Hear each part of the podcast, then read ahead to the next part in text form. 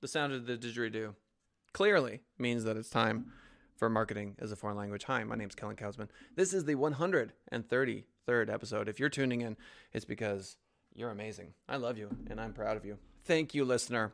You're doing it. Turns out God's Twitter account was hacked. So, I don't know if you knew that or not. Facebook lawsuit that could force Instagram and WhatsApp sale. Are we shooting ourselves in the foot?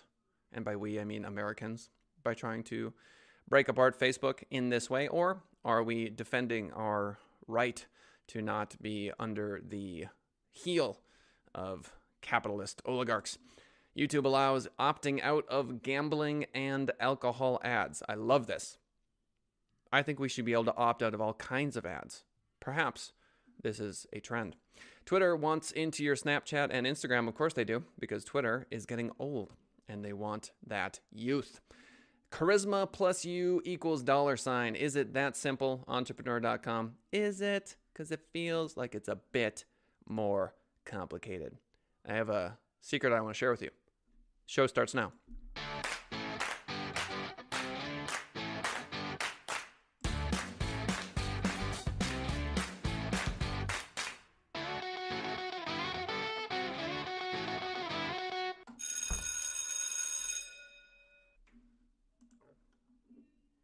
That's her secret, excuse me, of course, is that green tea is good for you.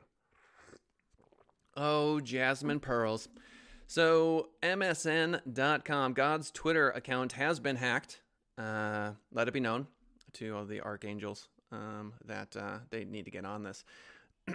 the popular Twitter account at the tweet of God, according to MSN.com, run by comedy writer David Javerbaum, appeared to have been hacked Wednesday night a barrage of tweets including God is a myth and many unpublishable vulgarities were posted minute after minute on the platform. The Chronicle has reached out to Twitter for comment.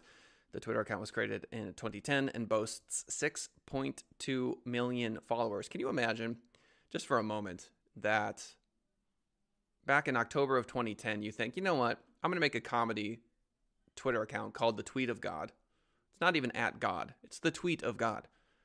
And that becomes your livelihood. Amazing. So, back to the article. This isn't the first time this year that Twitter has dealt with high profile hacking. In July, a Bitcoin scam in which several notable accounts were hacked prompted Twitter to lock and suspend the activity of verified users. So, we saw that, I want to say, Obama and a number of other celebrities were hacked. So, unsurprisingly, we have another hack from Twitter the marketing ramifications of this are twofold. Number one, um, security is obviously a big deal. Anything you can do to secure all of your assets is important. You know this. The second thing is that if you have any entrepreneurial ideas that seem outlandish at the time, October 2010, the Tweet of God was founded. And it turns out 6.2 million followers later that they're onto something. So perhaps diving into that idea that you're ruminating on this very second is wise. Facebook lawsuit that could force Instagram and WhatsApp sale. According, according, to Reuters. Reuters.com. Washington, Palo Alto. Facebook Inc. could be forced to sell its prized assets. WhatsApp and Instagram after the U.S. Federal Trade Commission and nearly every U.S. state filed lawsuits against the social media company. Oh me, oh my. Oh my gosh, a comment from Esther Sass. Uh, who wants Esther on the show, by the way? We're going to start having guests on the show. And it was floated this morning in a meeting I had that Esther Sass, number one fan, should be the first guest. Thoughts on that, Esther? Yes, no, maybe so. I vote yes. Um, U.S. state. So I don't know who who hacked God. Uh, I don't have that information. We just know that they've been hacked. With the filing of the twin lawsuits on Wednesday, Facebook becomes the second big tech company to face a major legal challenge this year after the U.S. Justice Department sued Alphabet Inc.'s Google in October, accusing the $1 trillion company of using its market power to fend off rivals. Of course, they're using their market power to fend off rivals. Of course, they are.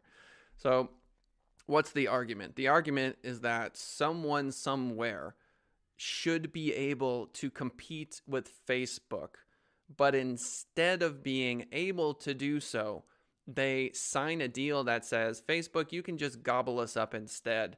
We'll take that money, and Facebook grows ever larger. but then you've got TikTok and Snapchat um, and other folks getting into the space. Parler, you could make that argument. So it feels to me that there are spaces where I don't know. It just feels like we could better spend our time than going after Facebook. It feels as though there are better uses of our politicians' time. I could be wrong. It's possible. I've been wrong before. It just feels like Facebook offers an incredible service that you can choose to use or not use. Okay. And if they want to gobble up Instagram, they can gobble it up. It's not like Facebook is going to make every right decision with every acquisition all of the time. They're not. In fact, I think they're behind the curve on a lot of stuff. I feel like Facebook took a big hit with the social dilemma. I think there are they're going to start losing. I don't think they need an acceleration to their demise, um, because their demise, I feel, is inevitable within 100, 200 years. Um, so I don't necessarily agree with them getting beat up. But again, uh, maybe I need to have someone on the show, a guest who is an absolute expert in monopolies, right? And chat with them and maybe have my opinion changed on um, the idea. But I feel like Facebook can buy Instagram if they want to buy Instagram. They can buy WhatsApp if they want to buy WhatsApp. Um, just because all of these uh, websites have a ton of users today does not mean that they're going to be this popular in the future. Think MySpace. You know, Google.com, this, uh, the search engine as it currently stands, um, is going to have fierce competition from emerging technologies. Um, they're going to have to get voice search right. Siri, Amazon, come on now um, voice search is going to get really, really strong. We're going to be inside of the augmented reality shortly. And so, how does Google compete with that when you're wearing a headset for your job, right? When this ridiculous screen that we have in front of us is no longer a thing. You're just wearing glasses and you're doing work while walking down the sidewalk. You know what I mean? Like you're you're drafting emails, you're receiving phone calls, you're doing all of that basically mobile anywhere you want.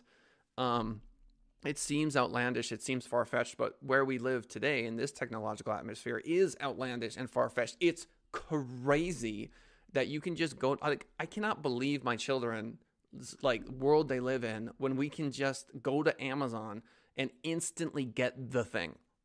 You know what I mean? It, it like the two day time period delay is nothing. It's no amount of time. Don't have to leave the house. It's crazy like, hey, do you want to buy a scooter? And the other thing that Amazon doesn't get enough love for, I feel, is that they've basically taken every store ever. Oh, thank you. We got Paul. Hey, Paul's on the show. Shout out to Paul, Paul of many names. Um, I want to pull up Paul. Do me a favor and type in the the Foundlings URL. So coming to us from LinkedIn, we've got Paul of many names. I met Paul at the skate park uh, the other day, his daughter is very talented, an incredible skater, and he's got a story that will blow your mind. He's a public speaker, um, he's a drummer, he's an author, and I, I'm not going to do the story justice by even trying to get anywhere close to it. I've only heard it the one time from his daughter. Um, but basically, there was a crazy switcheroo on top of a switcheroo on top of a switcheroo when he was born and he ended up with legitimately i want to say three names because of all of these crazy like we thought you were this kid but you weren't and then got swapped over here. He's a public speaker and you got to check him out. So anyway paul of many names um leave that uh what the url foundlings url or whatever. Put type it in chat so people can see it. And when you type it i'll say it so they can go there. Anyway welcome. Um so the question is would they censor those apps as well? Um, not sure. I might need some more clarification on that. So my general takeaway is that an- anecdotally, when it comes to Facebook um, censorship in particular, um, it's a case by case basis. So Facebook censors uh, I'm trying to remember what the exact number is, but it's a ludicrous number of posts already. So they censor a ton of content and they're doing their best, but again, they end up failing a lot of the time. So foundlingpaul.com, check it out. Link in the uh, in chat. If you're listening to us on the Spotify or iTunes, it's F O U N D Foundling F O U N D L I N G P A U L dot com. Oh, nice. Emma's chilling too. Uh, hey Emma, I'll be at the skate park a bit later today. So anyway, um, yeah, check out foundlingpaul.com. Uh, oh, if you want to be a guest, Paul, let me know. I'm starting to uh, have guests on the show. Again, 10:30 a.m. Pacific Standard Time every single day. Here we are, chilling. So we should have Paul as a guest for sure. Moving right along, YouTube allowing opting out of gambling and alcohol ads. This to me is the evolution that everything should go. So I love that YouTube Premium now offers the ability to see no ads at all. I think that has a ton of legs.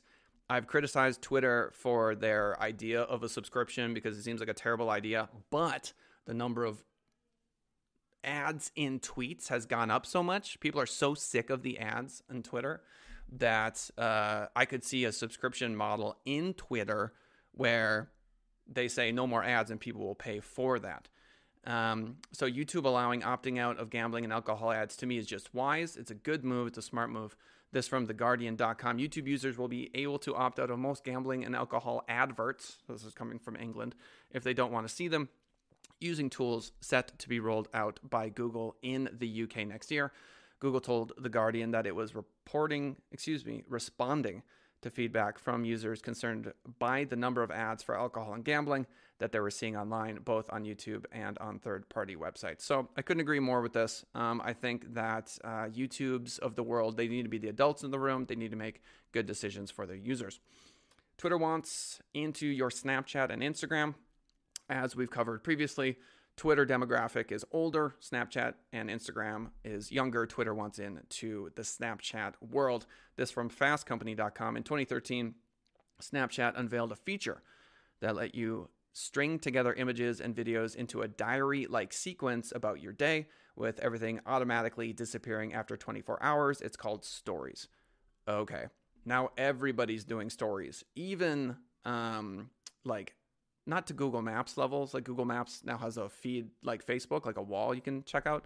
Um, but they're all basically mimicking each other.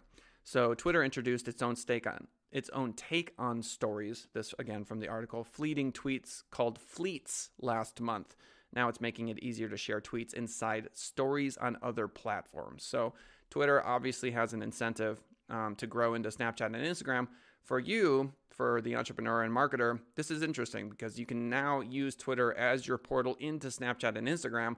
If you're a Twitter user and you're uncomfortable with Snapchat or Instagram, or you simply haven't gone down that path before, now, you may simply be able to use Twitter as a crutch to get into Snapchat and Instagram. And why not if it's that easy as simply uh, pushing it forward? So, Twitter's feature, according to the article, is starting out inside its iOS app. So, it sounds like you need iOS and works with Snapchat's stories. Android support is coming. So, this is cutting edge stuff. So, it only works on iOS.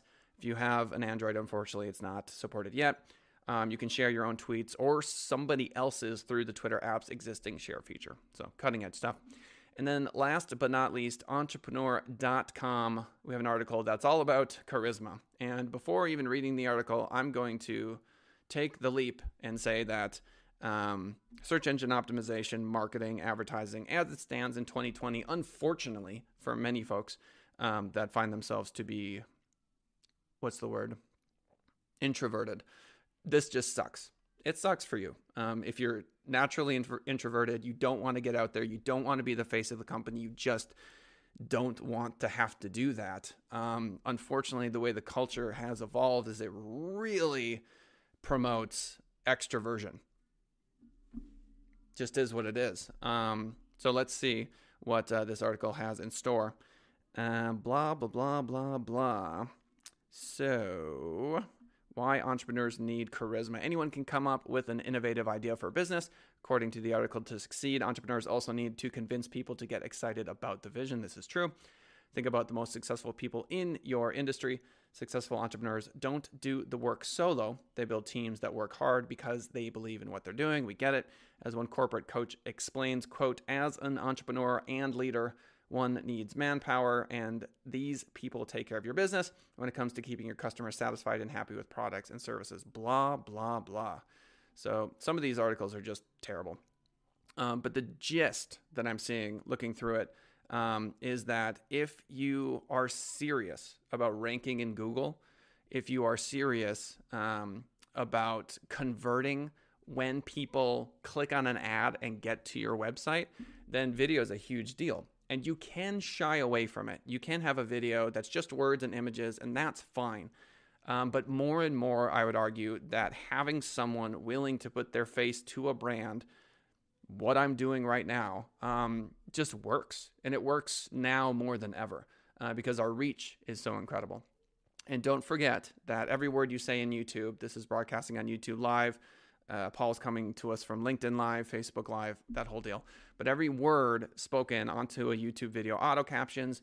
This is additional content. If you know anything about ranking in Google, you understand that that's a big deal. Okay, so couple uh, pieces of information about the show, and then we'll summarize for the day.